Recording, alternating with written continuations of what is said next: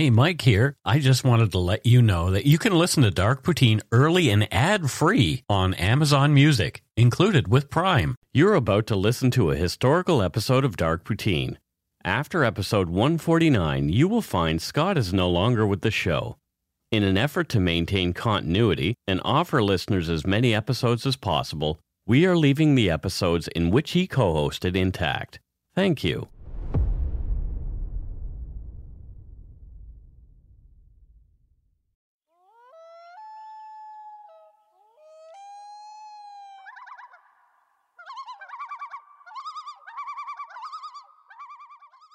I think that the loons are are sadder than usual. Well, it's a pretty heavy topic, event, occurrence, all of those. Welcome to Dark Poutine. I'm Mike Brown, creator and host. With me, as usual, is my good friend and co-host Scott Hemingway. Say hello, Scott. Hey, what's happening, everybody? Uh, I asked everybody. do we wait for them to answer? yes, before we move on with the show. oh boy. All right, well, we're waiting. Dark Poutine is not for the faint of heart or squeamish. Listener discretion is strongly advised. We're not experts on any of the topics we present, nor are we professional journalists. We're just two regular Canadians interested in crime and the darker side of history. Let's get to it. Put on your toque, grab yourself a double double and a Nanaimo bar. It's time to scarf down some dark poutine.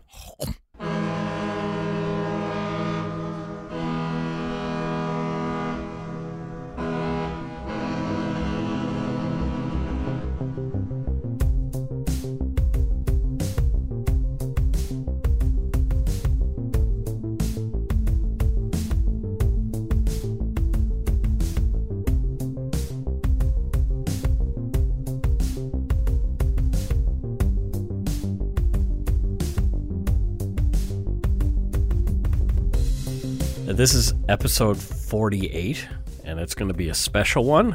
We're going to talk about the Great War and Remembrance Day, and the Great War would be World War One. Correct. Yeah, it's uh, well, timely.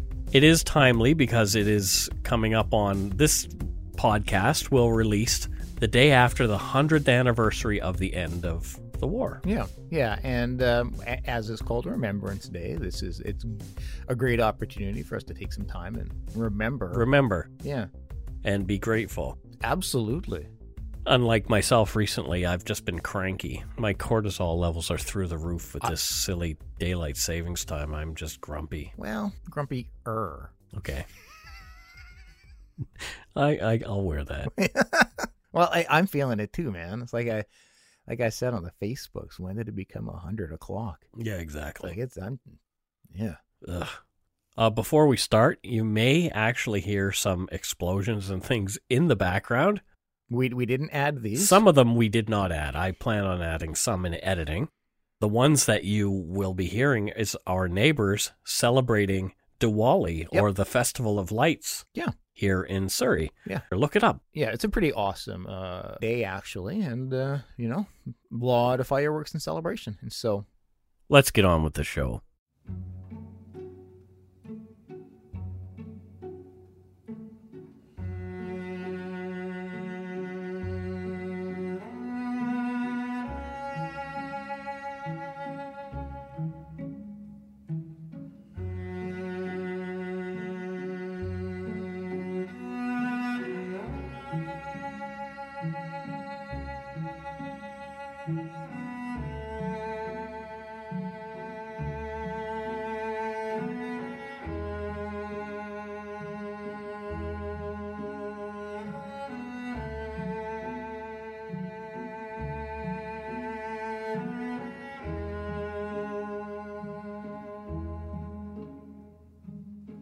On the 11th hour of the 11th day of the 11th month in 1918, the armistice was signed by the warring Allied and Central Powers and their supporters. Peace came to Europe after four long years of suffering and death during the first truly mechanized war.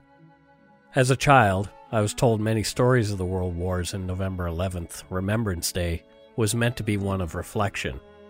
It is not meant to glorify war.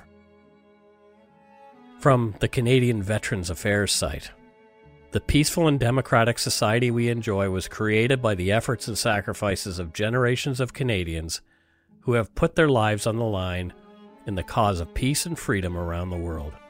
Remembering and learning about all they have done helps us to better understand our nation's history and its future. Every November 11th at the 11th hour in every town across Canada, and typically under dreary and cold conditions, since 1931, Canadian veterans, their families, and others respectfully gather to observe Remembrance Day with a moment of silence.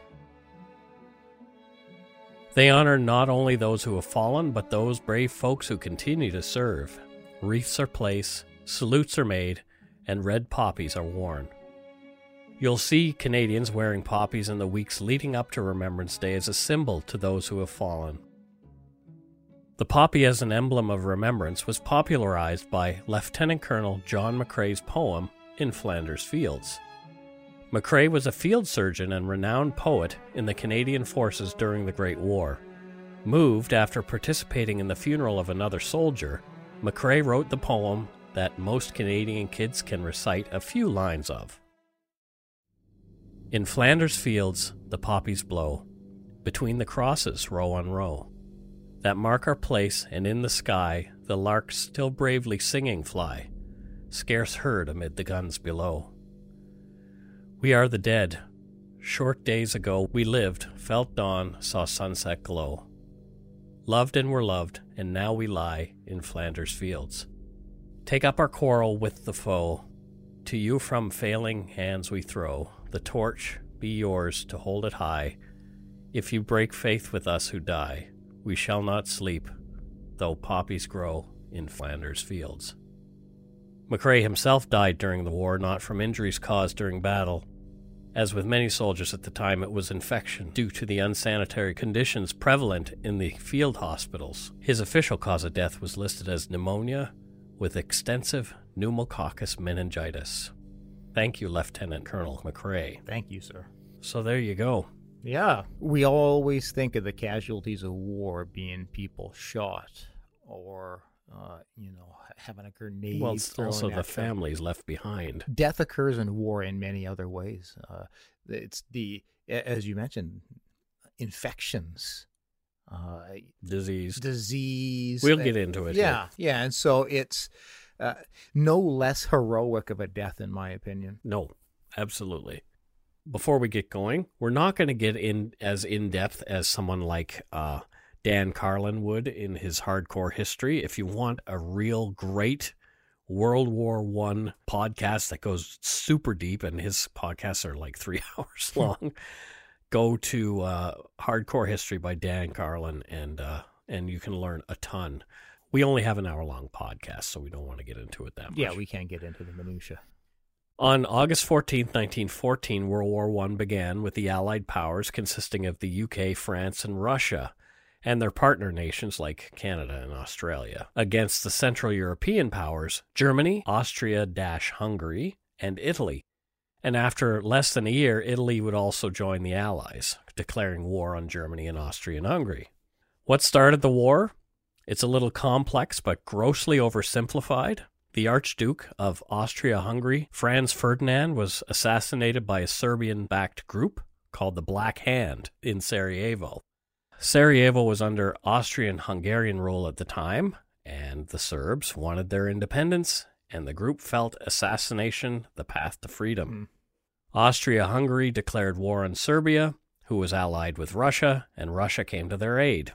The war expanded outward from there due to many previous mutual defense allegiances already in place. Other factors were imperialism, militarism, people were building up their militaries, Yep. and that dirty word that we've heard thrown about here on the news again recently nationalism. Yep. Yeah. In 1914, although vast in size, Canada and the yet to be absorbed Newfoundland had a population of only 8 million people at the outbreak of the war. Canada's contribution to the war effort was massive. Of that 8 million, more than 650,000 men and women served over the course of the war. Wow, I didn't realize the percentage of our population that went. Huge. Yeah. 2,800 Canadian nurses served in the medical corps. Over a third of the Indigenous Canadian population who were eligible over 4,000 men, also enlisted to do their part. Wow. So it, we're looking at when you're adding in the nurses and, and everybody who went, one eighth of our population. Essentially, Uh, that's uh, incredible. Canada's casualty numbers were high as well. 66,000 Canadians were Hmm. killed. A soldier's odds of being killed were slightly higher than 1 in 10. There were also uh, a number wounded, and that was 172,000. Wow. So your chances weren't good at getting out unscathed. Yeah, that's uh wow, a one in ten. So you're you're going. 1 in 10 chance Yeah. you're going to die. Yeah, I mean those aren't odds that a lot of people would take. Nope. So I mean, But many did. yeah, and and, and it's just incredible. there were many heroes who fought for our country in that war, and uh, there were at least 70 of them who received the Victoria Cross for, quote, most conspicuous bravery in the presence of the enemy. In World War One, that was the highest military honor a Canadian could be awarded. Yeah. So they gave out 70 of those. Hmm. Many of those who received this award had actually emigrated to Canada from all over the world later to fight for the country they'd come to now love. So there was Victoria Cross recipients who were born in India, Scotland, England, all over the globe. Which really that just epitomizes who we are as as a country. In the second part of the podcast, we'll talk more about some of those heroes. First, we want to talk about an average soldier from an average family. This is the story of my grandfather, Private Courtney Tremaine Brown. Hmm. Most people my age have a grandparent who fought in World War II, not World War One. Yeah, just like just like my grandfather fought in World War II. Yeah, and I do have a grandfather that fought in World War II. However, here's how the timeline works. My dad was the youngest of Courtney's children, born when my grandfather was nearly 40 years old. Mhm. I was adopted when dad was 31. Courtney had already passed away. Hmm. So that's kind of how the timeline works. Okay, makes sense. Thanks to a kind listener whose job has been digitizing the war records of Canadian World War I soldiers, I was able to obtain my grandfather's World War record from recruitment to discharge. That is amazing. It's pretty fascinating. wow. I'll post a link in the show notes where you can possibly find your relative's Great War records as well. Yeah. Courtney Tremaine Brown was born in Port Hood, Inverness County, Cape Breton, Nova Scotia on March 19, 1899. The war had been raging in Europe already for two years when the recruiters needed more bodies. Recruiters began enlisting men in Hants, Kings, and Halifax counties. On the 18th of April, 1916, Courtney, whose regimental number was 283444, was enlisted in the 219th Overseas Battalion, Nova Scotia Highlanders, CEF. CEF stands for Canadian Expeditionary Force. Oh, okay. I did not know that. He wanted badly to serve his country, but had no real idea what was in store for him. As with many young men at the time, Courtney lied about his age to get into the war earlier. Yeah. He yeah. was only 17 and you had to be 18. Yeah, and and as you mentioned, I, I'm I'm sure most of the individuals signing up really were not aware of what they were fully signing up for. No. You can't you you can't prepare for that kind of. I mean, and what were you doing at 17? I was I was picking my nose and watching the monkeys. Yeah, exactly. there were no computers to verify someone's age or identity at the time, and Canadian forces abroad desperately needed reinforcements. All potential soldiers had to do was sign an attestation paper swearing they were of age and willing to serve in the Canadian Overseas Expeditionary Force. Courtney's attestation paper lists his date of birth as 19th of March, 1898. So what's a little fudging? Yeah, yeah. His home is listed as Boylston, Guysborough County, Nova Scotia. His next of kin was his mother and my great grandmother, Mrs. Lelia Brown. He was five foot eight inches tall and slight at 119 pounds. Hmm. He was still growing and would gain an inch and a half over the course of war, according to his release papers. Oh, oh. Yeah, so he was he was a kid. Well, and I'm sure not only growing physically, but emotionally. Absolutely. And that the fact that he was still growing kind of drove home the idea that holy crap, he was just a boy. Yeah, 17, man. Yeah. Like 17, like I it's hard to fathom what that would be like to have to go fight a war. I was too busy selfishly enjoying the freedoms that They people like him fought for Yeah, when I was 17. yeah. I, I can't imagine being like responsible or, or even reckless enough to want to go to war at that age. Yeah, and, and I'm not a proponent of war. I don't I don't like war, but I have nothing nothing but respect and admiration for each individual who's gone over there to fight for us. They're just amazing humans. After a few months of training at Camp Aldershot near Kentville Nova Scotia, the troops of the 219th were battle ready. The soldiers from the 219th and other battalions were trucked and trained to Halifax, where the RMS Olympic was waiting for them to board. The Olympic was the sister ship to the slightly larger Titanic, Oh, really? uh, also the White Star Line, Yeah. but her story is much longer as she was in service from 1911 to 1935 and as we know the titanic sank on her maiden voyage Yeah. yeah obviously the olympic did not Hmm. her nickname actually became old reliable as she made many transatlantic crossings with allied troops being ferried to europe to participate in the great war Old reliable. I think that's old a reliable I think that would be a great name to be called as a boat. interestingly courtney's wife my grandmother ruby Mm-hmm. was also on a famous ship when she came from Scotland to Canada. Oh, she really? she sailed on the Lusitania. Wow. Yeah. So Wow. so so that's kind of kind of interesting. My I gran- think- my grandfather and grandmother uh, met on the boat coming to Canada from Scotland. There you go. Yeah. I might think that uh, the Lusitania might be a story we'll tell one day. I don't know. It, it, it would be a, an interesting one for sure. This trip would be the Olympics' final trip as a troop ship during World War One. Hmm. Unknown to the new recruits, people are betting 20 to 1 that the Olympic would be sunk somewhere in the Atlantic by the German submarine U 53. Jeez. It had been wreaking havoc in the northeastern seaboard of the US and Canada for some time and had been spotted in the area. Jeez. So, two destroyers were tasked as escorts. On Friday, October 13th, oh boy, 1916, the Olympic set sail for England. Not the best day to go go, go sailing when there's a U-boat about. Mm-hmm. However, it didn't make a difference because they arrived uh, in England on the 18th of October without incident. Phew, my birthday. There you go. Yep. They thank You you. always mention it whenever Well, it comes some- up. Somebody's got to. Nobody else will. No, narcissist. Yeah. After a three hour long disembarkation, the troops were put on eight trains, leaving in quick intervals, taking them to Witley Camp near Milford Village in England. In late November, some of Courtney's mates were chosen to go to France to join the other soldiers already in the trenches. Hmm.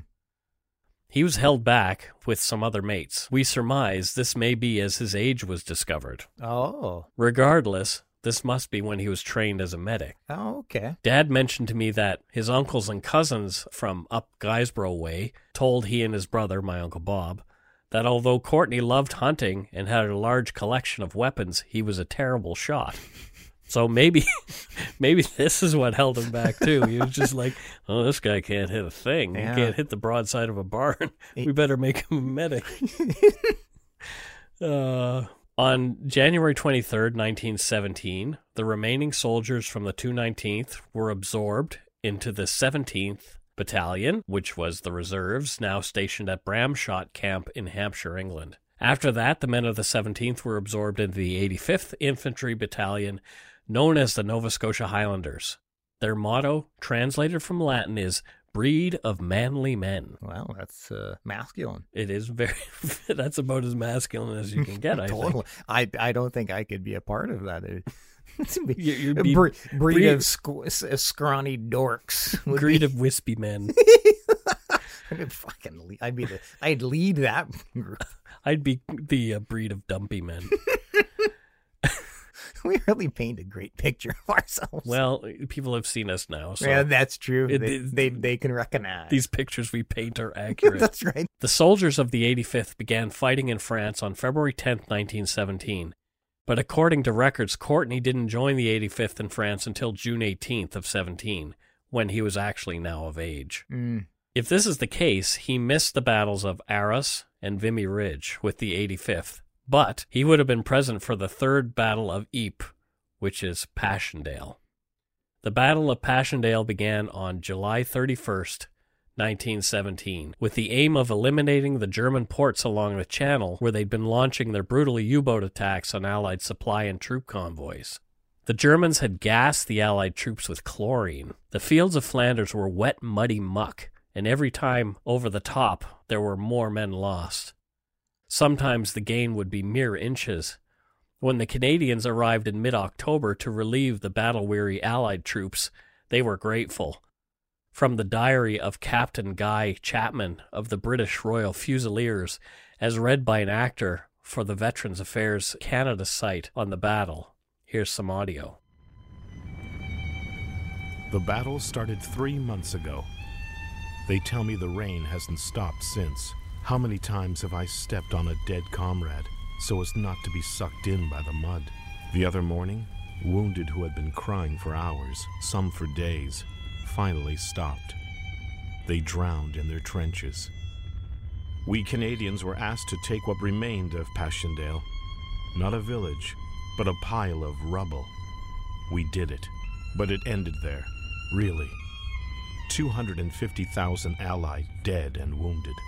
200,000 Germans for a pile of rubble. Today, some historians say that Passchendaele symbolizes the futility of trench warfare. I'd say it was even worse. It made me believe in hell. That, Wow. That sounds pleasant. Yeah, yeah. Wow. Wow. After Passchendaele, Courtney and some of his pals received 14 days for leave and went to Paris. Upon returning, he joined the line again in France and Flanders.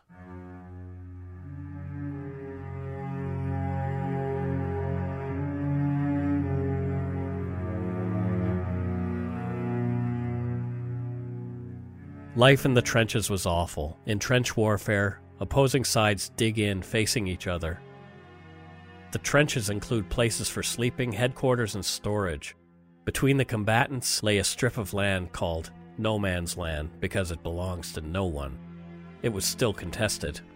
Trenches gave cover between attempts at advance and overtaking the enemy's trench, sometimes just yards away. It was cold, dirty, and wet in the trenches. Rats were plentiful, feasting on food scraps and dead bodies. Lice were everywhere. Many suffered trench foot, a fungal disease which rotted your feet away. It's brought on by having your foot in water, cold and dirty for extended periods. The trenches fit that bill as it was almost impossible to stay dry. The stench was overwhelming, with smells of poisonous gas, cordite, cigarettes, dead bodies, overflowing toilets, mud, and that of food cooking. I remember being told by my uncle that as mutton was the most popular meat eaten in the trenches, my grandfather refused to eat it after the war. Smell is supposedly the sense attached most to memory, so perhaps the smell of mutton brought back the memories. Another thing would have been the noise screaming and crying soldiers in pain or just out of their minds from shell shock, the horrendous noise of bombs and artillery non stop. Nerves on edge, waiting to hear the whistle and screams of the enemy coming out of their trenches and running towards you, bayonets attached, intent on gutting you. Thoughts that you might be called upon soon to go over the top yourself haunted their sleep. Up into no man's land with a swarm of thousand hot bullets flying toward you like angry, deadly wasps. Slipping and sliding in the mud, running headlong into who knows what. Running while trying to avoid the strings and strings of razor sharp wire meant to cut you and entangle you, making you another obstacle. Darn right war is hell. Man, I, it's just something to imagine you're in that trench, your name, you get called to go over. And you you have gotta to go. understand at that point that this is probably the end of me. And like what a what a painful realization and what a, and they still go. Like damn heroes. On April 11th, 1918, Courtney's orders came in. He was sent back to England to train to become a pilot, a flight cadet in the British RAF. Oh. He trained to fly a biplane. We don't know what type or what his assignment would have been. He was there until the end of the war. Hmm. His battalion, the 85th, went on to see more action in other important battles, such as Scarpe in 1918, Amiens, Drocourt, Queant, Hindenburg Line, Canal du Nord, Valenciennes, and Sambre near the end of the war. Hmm. Courtney came home to Nova Scotia after three years and one month of service. It was no just, you know, you get your single year and you're done. Yeah. You're in it for the long haul. Yeah, and and then you have to try to assimilate back into normal life. Well, he kind of did. Wow. He went to school and became a dentist and later married my grandmother Ruby. Mm-hmm. And she'd come from Scotland as a youngster, Yeah, as I mentioned. did. Courtney fathered four children Robert, Anita, Donald, and my dad, Edward, or Ted, as everybody calls him. Mm-hmm. Dad says his father never spoke of the war. Mm-hmm. He must have seen awful things. Uh, yes. He did show Dad a photo of an overturned tank one time in a book about his regiment. He told Dad that he and his friends had hidden behind the tank while under heavy fire. Wow. We'll take a break here and come back to talk about some of the Canadian heroes of the Great War.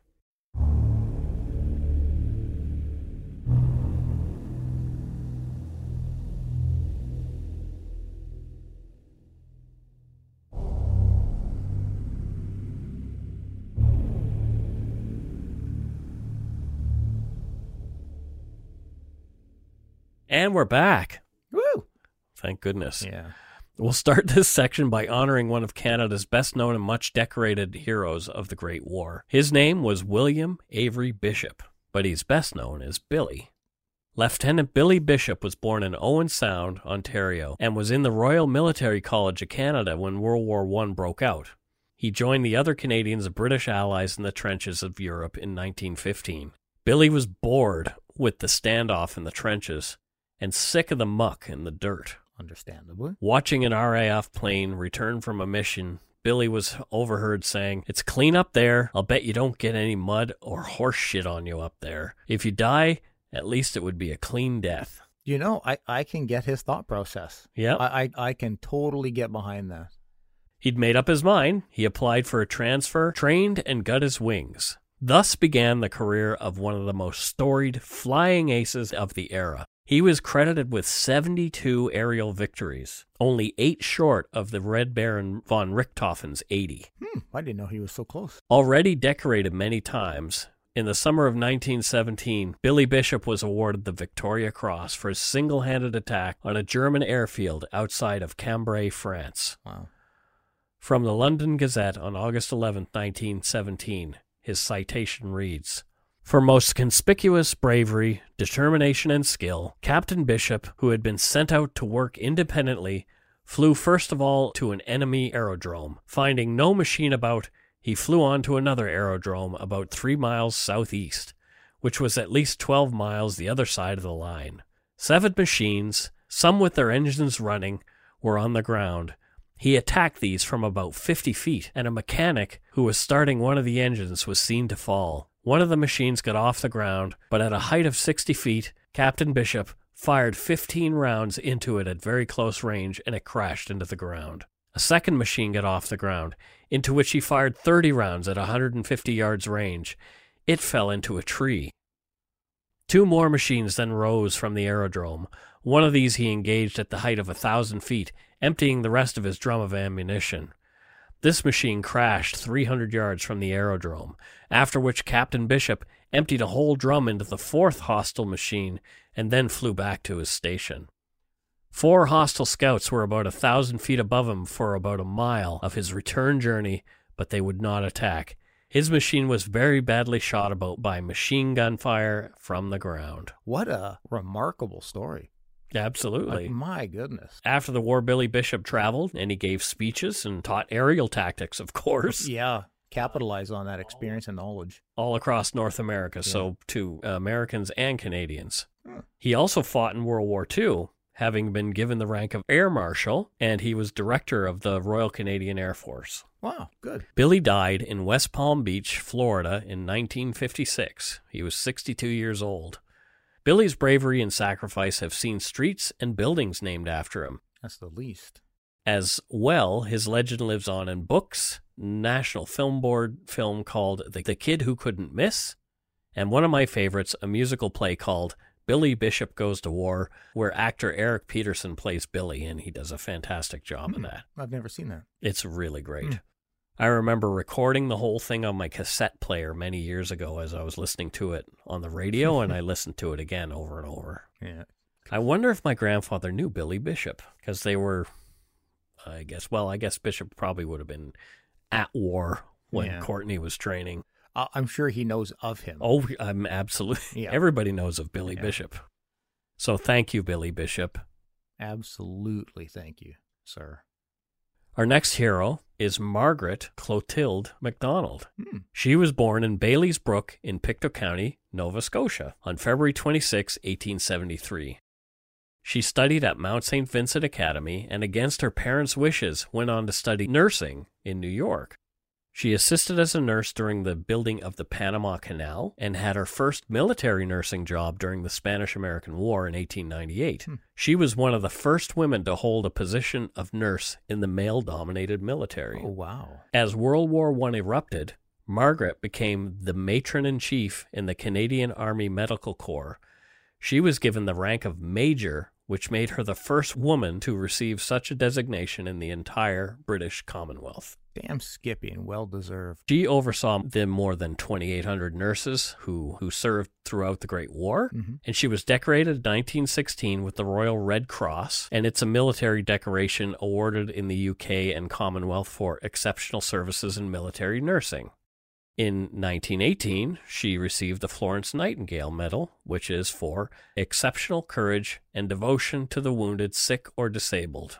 Pretty cool. Yeah, there probably aren't many more graphic a, uh, a role than a military nurse. Oh, yeah. the things she had to have you- seen oh, everything. Yeah. Oh my god, absolutely! What amazing people they are for being there. After the war, she went on to help the soldiers who were brought back to Canada, Mhm. but she retired two years later and returned to Bailey's Brook, Nova Scotia, where she died in 1948. Yeah, thank you, Margaret. Thank you, Margaret MacDonald. Yeah, yeah, true hero. Our next hero, George McLean, was of notable lineage. George was born on April 16th, 1876, in Kamloops, BC. Good old Kamloops. He was the son of Alan McLean, half native and half Irish, who was the leader of the infamous Wild McLean Boys, a group of Kamloops outlaws running amok in the area. In 1879, the Wild McLean Boys, who'd already broken out of jail before, brutally murdered Hudson Bay Company man Johnny Usher. Allen and his gang were hung for the murder in the New Westminster Jail in 1881 when George, his son, was only six. It's that New West jail hanging stuff again. Yep. Wow. George's mother was the daughter of chief of the Douglas Lake Band and related to other high ranking tribal elders in the area. Like many indigenous men, George fought in the Boer War as well, from 1899 to 1902. When World War I broke out, he was ready to serve again, as were every single male member from the head of the Lake Band between the ages of 20 and 35. They all volunteered to fight in the Great War. Wow. In April 1917, during the Battle of Vimy Ridge, George McLean earned himself a Distinguished Conduct Medal, the second highest award for gallantry given to members of the CEF at the time.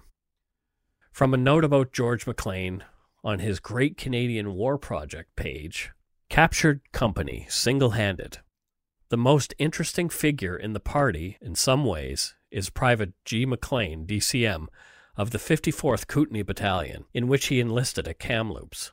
He got his medal and made his name in military annals at Vimy Ridge, where he captured a large number of Germans single handed. During the third day of the fighting, one of the officers of Private McLean's section was wounded. He carried him out of the melee, and when he returned, he found himself and a companion near a German dugout containing 60 men. McLean was carrying a number of bombs. Just as he was about to throw his first bomb, his companion was killed by his side. Then he started bombing in earnest. Pretty soon, the German sergeant major came up shouting, Do not throw the bomb. McLean paused, and the German asked how many more were in his party.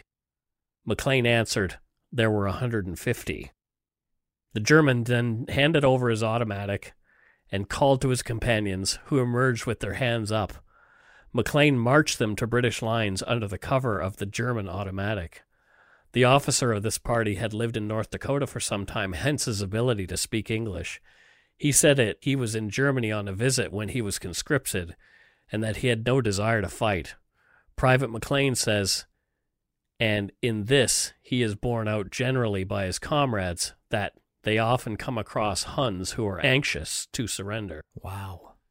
So he he Wow. just he just lied and said there were 150 of, of his pals back there, and it was just him Just imagine coming back to camp with 60 with- Germans. prisoners. Like, That's amazing. yeah, one guy. one dude. Yeah. So thank you, Jeez. George McLean, for having the nuts to to do that. That's amazing. Incredible man, George. Private John Francis Young was born in Kidderminster, England, on the 14th of January, 1893. He came to Canada on his own as a young man. He enlisted in the 87th Infantry Division and served as a stretcher bearer during the war. He earned his Victoria Cross, selflessly saving lives. Here's his citation from the London Gazette on December 14th, 1918 for most conspicuous bravery and devotion to duty in attack at Dury Arras sector on the 2nd of September 1918 when acting as stretcher bearer attached to D Company of the 87th Battalion Quebec Regiment. This company, in the advance over the ridge, suffered heavy casualties from shell and machine gun fire. Private Young, in spite of the complete absence of cover, without the least hesitation, went out and, in the open fire swept ground, dressed the wounded. Having exhausted his stock of dressings, on more than one occasion he returned, under intense fire, to his company headquarters for a further supply. This work continued for over an hour, displaying throughout the most absolute fearlessness. To his courageous conduct must be ascribed the saving of the lives of many of his comrades. Later, when the fire had somewhat slackened, later when the fire had somewhat slackened, he organized and led stretcher parties to bring in the wounded whom he had dressed. All through the operations of the 2nd, 3rd, and 4th of September, Private Young continued to show the greatest valor and devotion to duty. That is damn bravery. Right? Right there. Wow. So a medic running around on the field, like just putting dressings on guys. Risking his life Yep. every second he's out there to help others. That is amazing and that is brave. Our last Canadian badass, and there were many. This could have been a multi-part series. Yeah. Uh, we just decided to keep it to this many.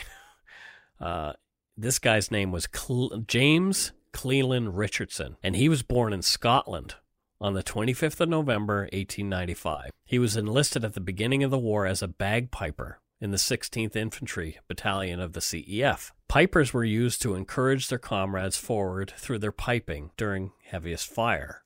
Citation from the London Gazette on October 18, 1918. For most conspicuous bravery and devotion to duty when, prior to attack, he obtained permission from his commanding officer to play his company over the top, so up over the trenches. Mhm. As the company approached the objective, it was held up by a very strong wire and came under intense fire, which caused heavy casualties and demoralized the formation for a moment. Realizing the situation, Piper Richardson strode up and down outside the wire, playing his pipes with the greatest coolness. The effect was instantaneous. Inspired by his splendid example, the company rushed over the wire with such fury and determination that the obstacle was overcome and the position captured.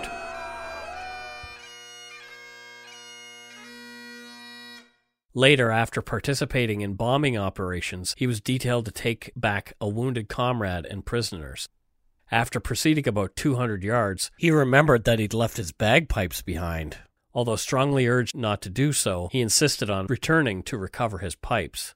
He has never been seen since, and death has been presumed accordingly, owing to the lapse of time. Wow. So he received his Victoria Cross posthumously. It's so fascinating uh, hearing about these stories because we don't often think about individuals like bagpipe players. no, You I don't think I've a- ever ever had a had a long ponderance about a bagpipe player. But there they were in the war, Oh, for sure. playing a role, Trumpeters and and, Yep. and being heroes. It's Yep. it's amazing to, to to get these kind of stories out there. absolutely. Yeah. And if you think about it, like like I said, I could have gone on and on and Mhm. on and on. But that would be a whole different show. Yeah, Yeah. it would be World War One poutine. Yeah. So thank you, James Cleland Richardson. yeah. Thank you. And thank you to all our brave men and women who have ever donned a uniform and fought for our freedom and way of life in any way. Thank you so much. We are absolutely indebted to you all. The Great War ended when the armistice was signed on November 11th, 1918. The official end to World War I came with the signing of the Treaty of Versailles in 1919. That treaty left many Germans feeling resentful, especially one Austrian born mustachioed German corporal who would later become Chancellor of Germany. But that's a story for another Remembrance Day. Mhm. Maybe next year we'll tackle World War II. We'd be remiss if we did not mention the Spanish flu or the 1918 influenza pandemic that raged across the planet near the end of the war. From 1918 to 1920, 500 million were infected worldwide, and between 50 and 100 million people died. Holy shit! Yeah, Wow. yeah. I would actually like to do a podcast about the Spanish flu. That because- would it would be fascinating. Yeah, I've got I've read a bunch of books about dealing with the dead Yeah. during these this uh, plague essentially, Mm-hmm. and it's just crazy. But this all happened at the end of that war, and part of me thinks is was that Mother Nature maybe flexing her muscles, saying, "You think you guys can do some damage? Look at me." Well, it, it inevitably happens to this planet. It- it- you know, there's always some kind of uh, massive outbreak that kicks our species in the ass and does irreparable damage. Well, not irreparable, but does uh, incredible damage. Thus, why we should all be afraid of Ebola. Well, it also looks like uh, global warming is about to do that to us as well. This is true. We're we're apparently tipping over that point where that there is no return. Fake news, Mike. Okay, Don. Mr. Trump. Yeah. No, it's uh this planet will win. It, it will. We it will win at the end of it, In spite of us. in spite of us. Uh, in our research, we learned some interesting things about the years leading up to World War One, and see many parallels actually globally now. Mhm. I mentioned earlier, uh, nationalism is Yep. taking hold in many different countries, and tension is growing. Yep. We see it every day in the news. Uh, we're being taught to hate. Yep. We're being taught to be offended and enraged by what others who don't share our exact values are doing and saying. I disagree with that. Do you? No, get it? No. a, ah, funny guy. Oh my. Yeah. We're already fighting a war of extreme ideals. The no man's land is growing between us and no one is moving an inch. Yep, it's true. It's true. There's very little convincing anybody of anything anymore. I'm just wondering what the, the next big thing is that's going to happen here. I mean, Trump doesn't really have his war yet. Well, know? We're, the scary thing is it's it's not just the U.S. though. If we we look at uh, no, it's a global what- thing again. who just got elected in Brazil. Uh, you know, you, you look all across the globe, and Mhm. and uh, again, nationalism is is a is a key component and topic that's happening. Even here in Canada, we have the conservatives starting to make a lot of noise. yes, yes, And uh, I have a bad feeling. Uh, Trudeau has lost a lot of support. Yeah. But uh, uh, thankfully, in Canada, we're we are more a third party. We we have The spoiler yes, we being well, the NDP. Yes, but if people are disenfranchised with one party, there still are two options. So if you are left inclined and, and you're not happy with what Trudeau is doing, there still is another left party. Yeah. And so uh, uh, I, I, maybe I'm just grasping, grasping at straws to stay positive. Anyway, Yeah, yeah, it was for uh, dark politics. The, yeah. But it's interesting that here we are, uh, exactly a hundred years almost to the day Yep. from uh, from the end of that great war, and we're. It feels like we're on the precipice of something else. You know that that whole idea, lest we forget. Have we actually forgotten? we, we, never remember like it, it- yes we that's what we do I- it's the expression what once was will be again like it, it's we're very secular uh, uh species and we we tend to repeat Yeah. history frequently Sadly, yeah absolutely I mean, you know, I was watching the the. Yeah, I won't give you. Where do we go from here, Scott? um well poutine it brings everybody together Well, make So it all that- fat and Yeah, lazy. yeah, exactly Oh yeah, and you can smoke dope in Canada. It's like yeah you know, just like come to Canada, smoke dope, eat poutine. Yeah, Forget- everything will be great, man. Everything will be great. The just- world will be on fire, but we'll just all be up here eating poutine, uh, watching hockey. We're all living in the Matrix anyway, so I took both pills. I don't. I, I'm really not too sure what's happening. Well, we'll close this show with another poem from the Legion website, actually called the the Act of Remembrance. They shall grow not old, as we that are left grow old. Age shall not weary them, nor the years condemn. At the going down of the sun and in the morning, we will remember them.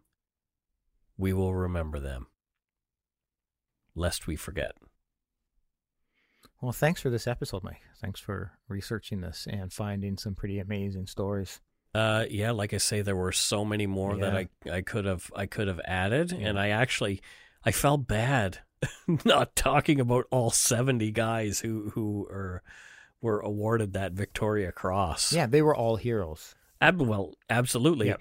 and frankly, anybody who showed up for that yeah, yeah, is, is a hero. Yeah, yeah. I- Which I- is why I wanted to do my grandfather's story yeah, because he was just a run of the mill soldier. Yeah. Like he he did his thing. yeah. He I- showed up. I- like to think I can be a brave individual, but I don't think I, I have the balls for war. I don't. I, I think if somebody is invading, Our generation was never really challenged like that, though. no, absolutely not. We, I mean, our our war was the Gulf War, which lasted like 15 minutes. Well, I, I wouldn't diminish. Like, uh, there's people who I know who have fought in in, In uh, Afghanistan, in, a lot of these wars, Yeah. and uh, they. I'm not diminishing their but, uh, contribution but it- by any means. War is different now. It's not fought as much on the ground. You you were looking your enemy in the eye while shooting them. Usually, you know, when we're talking World War One and World War, you saw your enemy. A lot of it now is targeted. You know, you're going to have well, there's still, bombs. Well, but you have bombs that come in and clear things out, Sure. and then you come in on foot, and so it's still massive, massive dangers, and just some still absolute heroes. Everybody out there fighting, but war is different now than it was then. Uh, so it's more, it's even more mechanized now. yeah, absolutely. It doesn't make it any less terrible, horrific, or the individuals in it any less brave. But they're just they are very different. And uh, but we we haven't. You, go back to World War One. I. I mean, you were drafted. Well, you could you could volunteer, but you also had the drill. Like, I don't know if there was a draft actually in World War oh, One. really? Eh? I I didn't read anything about people being involuntarily conscripted, but I might be Mm, wrong. I just didn't read anything. No, I, I could be it. I could be wrong as well, but it's it's it's mind blowing just to think like you're just living your life, and all of a sudden, no, you have to go you have to go fight a war, and it, it it's just insane times. I, I like to think I'm, I'm a brave person, but um um but I. I I would I would I don't want to kill people. Like I don't want to hurt anybody or kill anybody. So the thought of me having to do that is what would what would destroy me. yeah. The thought, like having to live with the fact that I, I've taken another human or hurt another human, would would kill me. So that that's where my biggest struggles. Again, if somebody's coming to my hood and Yeah. trying to hurt me and my family, I'm going to do everything I can possibly do to defend them. But I, I, I would struggle with the feeling of, of going to somebody else's home Oh, sure. and, and shooting them. So it's a, uh, but you don't know until you're tested. You don't know what you're made of. Nope. I mean, I've been tested at different things, but just never in that Yeah. theater. Yeah. All right. Let's get on to our Patreon shout outs for the week. And uh, interestingly, we've got two more PMs. Whoa. So we've got Kara Schmidt Oh, sweet. from New Westminster. Hey. Yeah. Sweet, sweet New Westminster. And uh, we've got Sarah Cano, or is it Cano? Tell me, Sarah, if I pronounced it correctly. And she's from Mission. Oh, So, hey, two BCers. Two BC PMs. Wow, gotta, sweet. gotta love that. That's My- pretty awesome. My my daughter Violet has a friend who just moved to Mission, and she's very sad that her friend moved away to Mission. But we can still go to Mission and visit her. I told her. Yeah, but it's a long drive. It is a long drive, but yay, two Canadian, two BCPMs. Yeah, and and Thanks, then Kara. following that up is uh following that up is Carolina Guadal- Guadalu Guadalu Okay. Carolina Guadalu okay. Gonzalez Sanchez. I, well done. That is a lot of names that I had to say that are clearly somewhat Spanish. I- and I think I stumbled over them. She's from Port Moody. Yeah, another another great place. I love it there. I, I think I'm hoping to hell that people start uh uh They like should signing into Patreon with fake names, like Oh, no. registering under fake names. Just really difficult to try to like uh, get you to fumble over them. maybe some people do. I think it would, I would do that. Um, so there's Maria Granath, Hey, and we don't know where you're from because you didn't leave your address, which is cool. From so we have Anna Lena Einarsson from Orebro, Sweden. but what's what's the place from before that? Oh, that's the street. We don't want to give her street number. Oh, okay, all Yeah. right, because that's even why- harder to pronounce. Yeah. I, was just like, holy crap! But there's umlauts. There's an umlaut in Orebro. Is or Orebro's a, a place? Yeah, I've that's never the heard place. Of it. Never heard of it. Is it a country? No, Sweden is the place. Oh well, whatever. Forgive us. You have awesome hockey players. Oh, some um, some, Pettersson. Now this is, you know, I uh, don't even know anything about He's amazing. He's doing better than everybody. everybody ever has. Yes, Gretzky Yeah. and Mario Lemieux. yes. I, I'm. s- I saw the the the. He's an exciting shit. player. I'm gonna have to start watching the Canucks again. That that is really. But oh, Markus Naslund, one of my favorite, favorite, favorite hockey players ever. Markus Naslund Oh yeah, And also the- from Sweden. and the Sedins. The Sedines, the Sedin sisters. My, oh, damn that they they never Remember that? They never Hit with that. your purse. They never deserved t- two of the best Canucks and human beings to ever be. They're fantastic Yeah. men. They did give six million dollars to the uh, Canadian uh, or to the BC Children's Yep. Hospital. Yep, they did. was Uh, uh, mind-blowing. yeah, they're great, great humans. So we love you, Sweden. And next we have Tracy London from Port Coquitlam, BC. We got a lot of BC. You know, I bet you it has to do with us being on global. Maybe. We're getting a lot more. We got a lot of BC, a high percentage of BC related. Uh, uh, I'm so- good with that. Yeah, so that's probably from our. Thank you guys, Tracy. Thank you, thank you all- to everybody. But like, that's really neat to see. All you guys should come to Victoria at the end of the month. That's right, the twenty fourth, I think. I think so. Yeah. On the Saturday. It's gonna be fun. It is going to be fun. Come join us there. Thank you so much to our patrons, past and present, for your pledges. We really appreciate your support of the show. Uh, if you want to help support the show, you can do so at patreon.com slash darkpoutine, or for a one-time support, you can send us some donut money via PayPal at our email address, darkpoutinepodcast at gmail.com. I'm, I'm going to personally call out one of our listeners, BC Ariel. Come on, I know you support. you- You're a Patreon subscriber for like Sword and Scale. Come on, don't let us down. What? I know. Come on, Ariel, She does it for sword and scale? and not us. Ariel, We, like, we've... Uh, yeah, we'll come. We'll come and throw eggs at your place. I am disgusted. yes. Not really. No, no, God, no, no. She's been such a dedicated awesome. listener. Uh, check out our website, darkpoutine.com. I also got darkpoutine.ca, just so you know. It all goes to the same place. Yeah, because I didn't want somebody to take that. No, that makes sense. Yeah. Please follow us on Facebook, Twitter, and Instagram. Just search, search Dark Poutine and tell your friends about us. You can subscribe to us on your favorite podcast directory like iTunes Podcast, Google Play, Stitcher, TuneIn, or Spotify. That's it for this week. Whew. That was a gooder. Yeah. So remember to remember, folks. Yeah. Don't forget. Don't forget to remember. remember. And also, don't forget to be a good egg and not a bad apple. Bye bye, everybody. Goodbye.